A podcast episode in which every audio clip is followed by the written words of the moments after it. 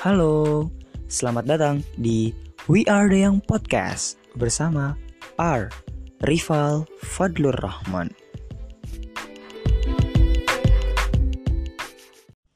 Alright, teman-teman semuanya. Jadi, di ekstra episode 2.2 kali ini akan dibawakan oleh Rival.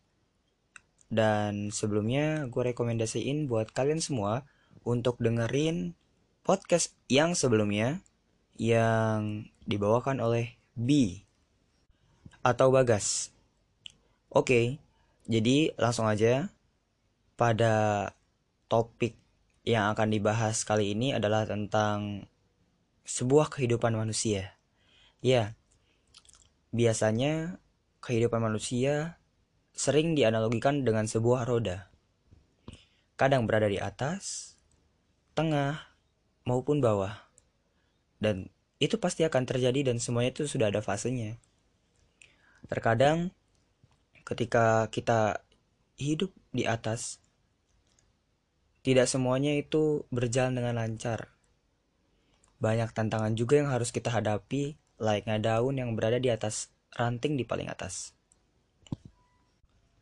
Iya, kadang juga ketika kita sedang berada di tengah, apakah kita mampu untuk menahan rasa bosan yang ada, apalagi ketika ketika kita sedang berada di bawah.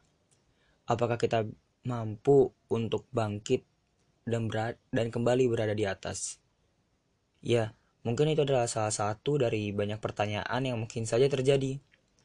Dan di sini gue akan sharing pengalaman pribadi gue selama gue hidup 16 tahun ini dan semuanya itu ada fase dan alurnya.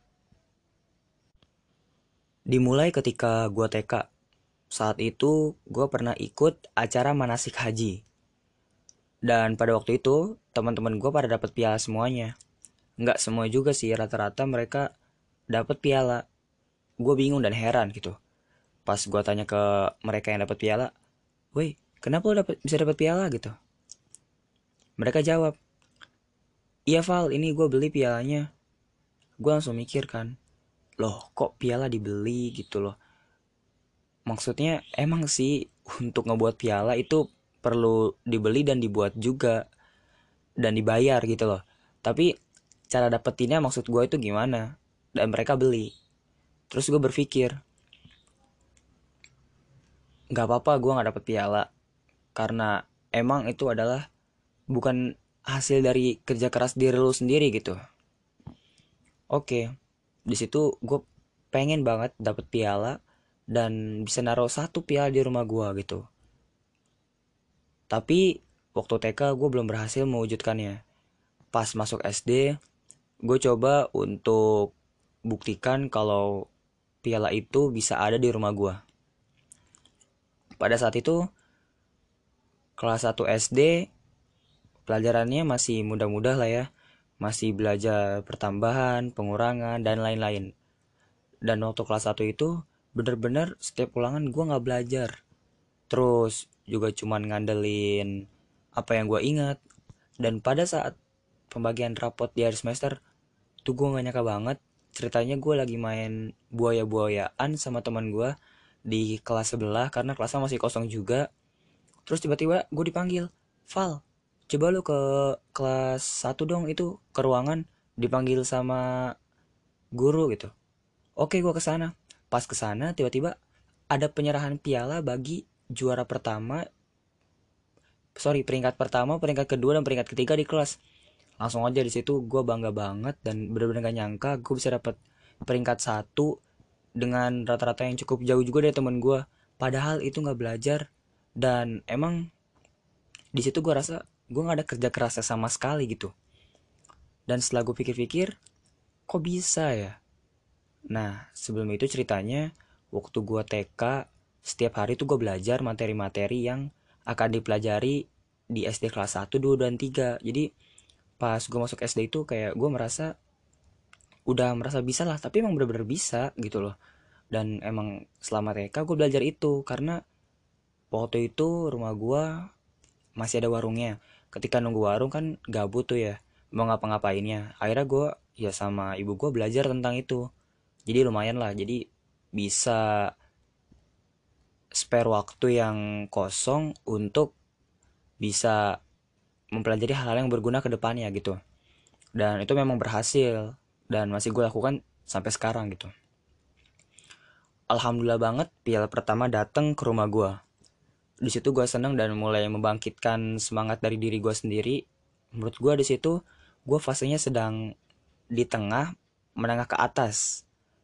Setelah itu semua ada mulailah kelas 2 dan alhamdulillah juga dapat lagi dua piala di rumah gue ketika kelas 3 itu gue dapat tantangan baru selain piala dari juara kelas. Waktu itu ada event kartinian dan di event itu ada lomba fashion show. Ya udah kan langsung aja gue daftarin diri gue di situ. Bersaing sama kelas-kelas yang lain. Padahal gue sendiri orangnya sangat pemalu. Berdiri di depan orang aja tuh malu banget apalagi presentasi dan lain-lain. Tapi ini fungsinya gue harus challenge myself gitu. Uji diri sendiri gitu di mana batas lu coba diri lu kalau misalkan lu nggak bakal kalau misalkan lu nggak coba lu juga nggak bakal tahu apa yang uh, lu punya dari kemampuan diri lu selama ini gitu ya udah satu hari sebelum lombanya dimulai gue pergi ke salon yang menjual baju-baju adat dan pada saat itu gue minjem baju adat Sunda. Singkat cerita, pada keesokan harinya itu gue nyampe sekolah dan gue ngeliat teman-teman gue pakai baju yang lebih bagus dari gue dan lain-lain aja. Itu gue udah gemeter sendiri. Ya itu emang tantangannya. Tapi emang di situ kerasa banget sih. Gue yang nggak bisa apa-apa di depan orang, terus juga gue pemalu, dan gue mencoba untuk menghilangkan itu semua. Ketika nama gue dipanggil, nomor urut 26, rival Fadlur Rahman. Gue maju ke depan. Di situ kaki gue udah mulai gemeter dan lain-lain, tapi gue coba berpikir sebelumnya. Udah dilatih sama ibu gue semalam. Coba kamu jangan nervous. Hilangin aja rasa nervous kamu itu. Lihat orang-orang di depan kamu itu, anggap aja nggak ada orang gitu loh ya udah namanya juga itu motivasi motivasi dari mama gue gitu ya gue coba tuh gue laksanain dan pada akhirnya memang benar gitu diri gue sendiri jadi lebih tenang dan lebih bisa berpikir di depan orang-orang banyak. Dan setelah lomba selesai tibalah pengumuman dan akhirnya gue bener-bener gak nyangka di situ gue bisa dapet juara satu juga lomba fashion show pertama di sekolah. Dan akhirnya piala ketiga datang di rumah gue terus itu bener-bener sangat bangga banget gue pulang sampai rumah gue nunjukin ke keluarga gue kalau misalkan gue bisa gitu loh tampil di depan umum.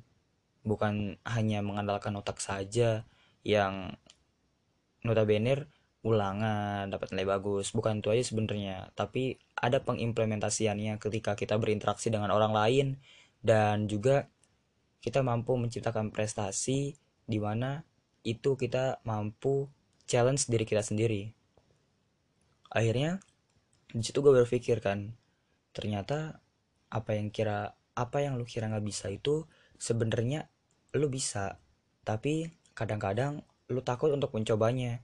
Karena mungkin pertamanya lu pernah gagal atau sama sekali belum pernah coba dan merasa lu takut. Dan dari rasa takut itu, yang membuat lo nggak akan pernah mencobanya kalau misalkan lo nggak bisa ngalahinnya. Dan itu gue dapet dari salah satu atlet panjat tebing yang meraih emas di Asian Games kemarin ketika gue dateng di acara dialog pemuda berprestasi. Dia bilang ketika lu mampu mengalahkan rasa takut lu maka semuanya akan berjalan dengan baik. Ya waktu itu gue berhasil meraih beberapa piala juga selain event-event di SD dan pada waktu itu gue merasa setiap gue ikut lomba-lomba di luar seperti OSN dan lain-lain tuh gue selalu kalah entah kenapa. Bahkan waktu awal-awal itu gue pernah ikut OSN matematika di tingkat SD kecamatan Babelan di area rumah gue gitu. Itu dari 34 peserta gue peringkat 32 dan itu ya ampun gue bener-bener gak ngerti banget. Karena gue juga belum pernah ikut event-event kayak gitu. Setelah gue masuk SMP ada salah satu event yang gue ikutin yaitu KIPS kompetisi IPS pada waktu itu bener-bener mepet banget apa persiapannya. Jadi sebelum lomba dimulai dengan jangka waktu gue belajar materi-materi yang akan diujikan itu bener-bener sekitar 2 sampai 3 hari sebelum itu. Dan itu menurut gue sangat kurang banget. Akhirnya waktu itu juga gue udah deket sama Muammar. Dan setelah pulang sekolah gue minjem buku kakak kelas adik kelas karena waktu itu gue kelas 8 dan buku gue sendiri gue bawa ke rumahnya Muammar. Gue belajar sampai jam setengah 9 malam di rumah dia. Karena waktu itu ayah dan ibu gue juga kerja kan dan pulangnya malam. Dan setelah gue belajar di rumah Amar waktu itu gue dijemput sama ayah dan ibu gue dan itu bener-bener perjuangannya kerasa banget. Belajar sampai malam. Saat si Amar baca buku kelas 8 gue baca buku kelas 7 Amar buku baca buku kelas 7 gue baca buku kelas 9 tuker-tukeran buku aja gitu manfaatin yang ada. Dan tibalah waktu kompetisi waktu itu dari SMP gue ngirim peserta paling banyak sekitar 93 itu gue masih inget banget. Akhirnya gue lomba ya di situ gue coba percaya diri. Padahal sebelum sebelumnya gue udah ngerasain tiga kali berturut-turut dari kelas 4, 5, 6 ikut OSN gak pernah ada yang menang dan selalu berada di peringkat paling bawah dan di sini gue pengen buktiin kayaknya bisa harus bisa dan belajar dari hal-hal sebelumnya. Oke gue laksain semua itu dan akhirnya memang benar-benar ada. Waktu pengumuman waktu itu gue lagi berada di ruang osis tiba-tiba salah satu guru pembimbing gue datang ke ruang osis. Rival ini ada berita bagus. Kenapa bu? Kamu lolos kompetisi IPS kamu peringkat 4 wow di situ langsung aja. Kayak gue merasa seneng banget yang pasti dan gue berpikir kok bisa ya? Padahal banyak peserta-peserta lain dari SMP-SMP lain yang juga nggak kalah gitu loh kemampuannya dibandingkan gua gitu. Dan dari peristiwa yang ini tuh dapat dipelajari juga bahwa berkali-kali gagal itu bukanlah akhir bagi diri lu. Terus selalu coba pasti nanti akan bisa terwujud juga. Tapi di perjalanan itulah yang akan dinilai. Bagaimana lu sabar dan juga terus berusaha untuk improve diri lu untuk mendapatkan apa yang lu pengen. Contohnya gue tadi, gue pengen menangin atau istilahnya lolos lah dari suatu kompetisi. Dan selama tiga kali berturut-turut itu selalu gagal dan berada di peringkat paling bawah. Dan pada akhirnya setelah gue rubah dari mulai kerja keras gue sendiri belajar sampai setengah sembilan malam di rumah orang terus juga berdoa setiap malam sholat dan lain-lain terus juga minta doa restu dari orang tua dan lain-lain itu nggak kalah pentingnya juga. Semuanya pasti akan berubah. Dan di perjalanan itu lo diberikan waktu untuk memberi untuk memperbaiki diri lo dari sebelumnya. Bahkan gue pernah dikasih motivasi juga waktu itu pas khutbah Jumat dari salah satu pengkhutbahnya. Itu jika diri lu lebih baik dari sebelumnya maka lu termasuk kategori orang-orang yang beruntung jika diri lu sama aja dengan yang sebelumnya maka lu termasuk orang-orang yang merugi dan ketika lu lebih buruk daripada yang sebelumnya, maka lu termasuk orang-orang yang celaka. Dan dari pesan inilah gue mulai harus menerapkannya gitu. Jadi setiap detik, menit, jam, dan waktu yang terus berjalan ke depan itu nggak akan berjalan sia-sia dan akan selalu grafiknya naik gitu loh ke, ke depannya. Terus juga banyak dari motivator motivator yang gue dengar yang pertama kali harus lakukan adalah niat dan tekad. Karena kalau misalkan cuma ada niat, tidak ada tekadnya, ya semuanya nggak akan bisa berjalan lu cuma bisa ngebayangin doang gua niat mau minum tapi lu nggak ada tekad untuk ngambil air minum ya udah lu nggak bakal bisa minum tapi kalau misalkan lu cuman punya tekad tanpa adanya niat maka arah lu nggak bakal ada tujuannya ke mana-mana aja tanpa tahu lu mau ke mana yang kedua lu juga harus kalahin rasa takut lu sendiri karena kadang-kadang ketakutan itu yang membuat apa yang sudah kita persiapkan dengan matang itu tidak ada harganya. Dan juga yang paling penting adalah jangan underestimate diri lu sama orang lain. Just be yourself. Karena orang juga nggak akan tahu potensi lu dan lu juga nggak bakal tahu potensi orang lain ketika lu pertama kali ketemu. Jadi jadi diri lu sendiri aja. Buktikan yang terbaik kepada mereka bukan untuk menang, tapi untuk buktikan yang terbaik. Selain itu juga banyak dari pelajaran-pelajaran hidup lu sebelumnya yang lu harus jadikan pelajaran karena bisa jadi apa yang sudah terjadi sebelumnya itu mempunyai pesan dan makna buat diri lu ke depannya. Contohnya yang tadi dari salah satu dari banyak pengalaman yang gue pernah alami 16 tahun ini. Bahwa kalau lu melakukan perubahan, karya yang lebih baik, pasti itu akan ada efeknya bagi diri lu sendiri dan itu benar-benar terjadi pada diri gue jadi pesan gue hidup itu adalah bagaikan sebuah roda kadang di atas tengah maupun bawah dan bagaimana kita mengontrolnya saja dan menyikapinya ketika berada di, atas tengah maupun bawah dan pesan gue selanjutnya adalah semuanya itu sudah ada alurnya jadi hadapi aja tantangan yang lo punya ke depannya. Orang berpikir juga dari banyak sudut pandang. Jadi, terimalah sudut pandang orang lain juga sebagai masukan untuk diri lo untuk semakin baik ke depannya. Mungkin itu aja yang dapat gue sampaikan pada episode kali ini. Di episode 2.2